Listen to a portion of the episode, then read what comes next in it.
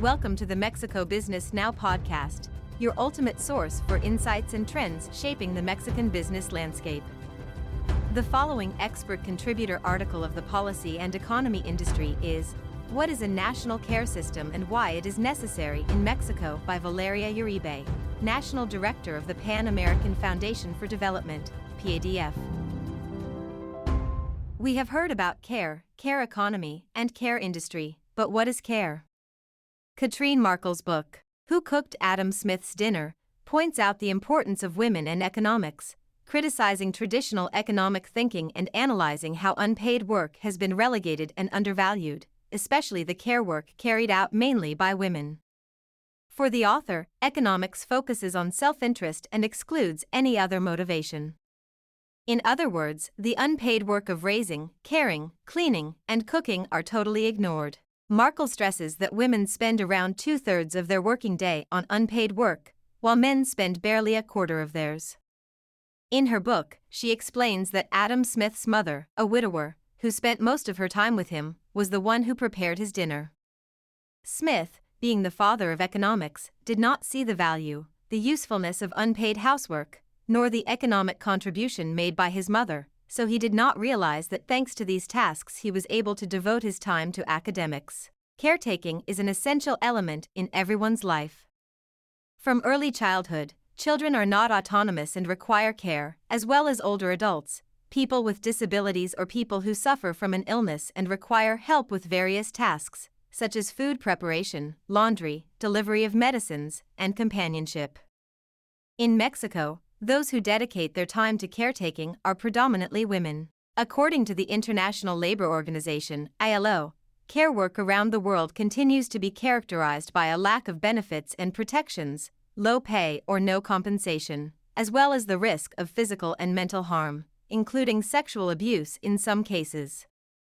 It is clear that new solutions to caretaking are required on two fronts the nature and facilitation of care policies and services, and the conditions under which care is provided. One such solution is to establish a high quality national care system with universal coverage. What is the national care system? The national care system proposed for Mexico aims to guarantee access and the right to care by establishing corresponsibility between women, men, families, the community, the market, and the state. There are two initiatives for the creation of the general law of the national care system in the country. The first was presented and approved in November 2020 in the plenary of the Chamber of Deputies, where legislators approved the right to dignified care and the creation of the national care system, an opinion that was passed on to the Senate of the Republic. While the reform is up for consideration in the Senate, millions of women are unable to seek paid work because their time is taken up with unpaid domestic and care work. The opinion, approved by the deputies, specifies that everyone has the right to dignified care that sustains their lives and provides them with the material and symbolic elements to live in society. In the Senate Gazette dated November 30, 2021, a new legal order was proposed to guarantee access and the right to care, establishing corresponsibility between women, men, families, the community, the market, and the state.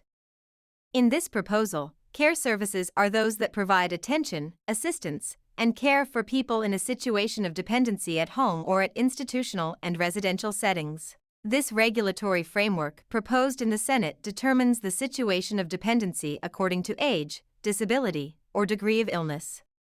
It also creates a care system, which will be the coordinating body between the corresponding institutions and will have a national care board, chaired by the Welfare Secretariat and made up of various government ministries, as well as an honorary consultative assembly in which 10 to 20 actors from the country's public, private, and academic sectors will participate.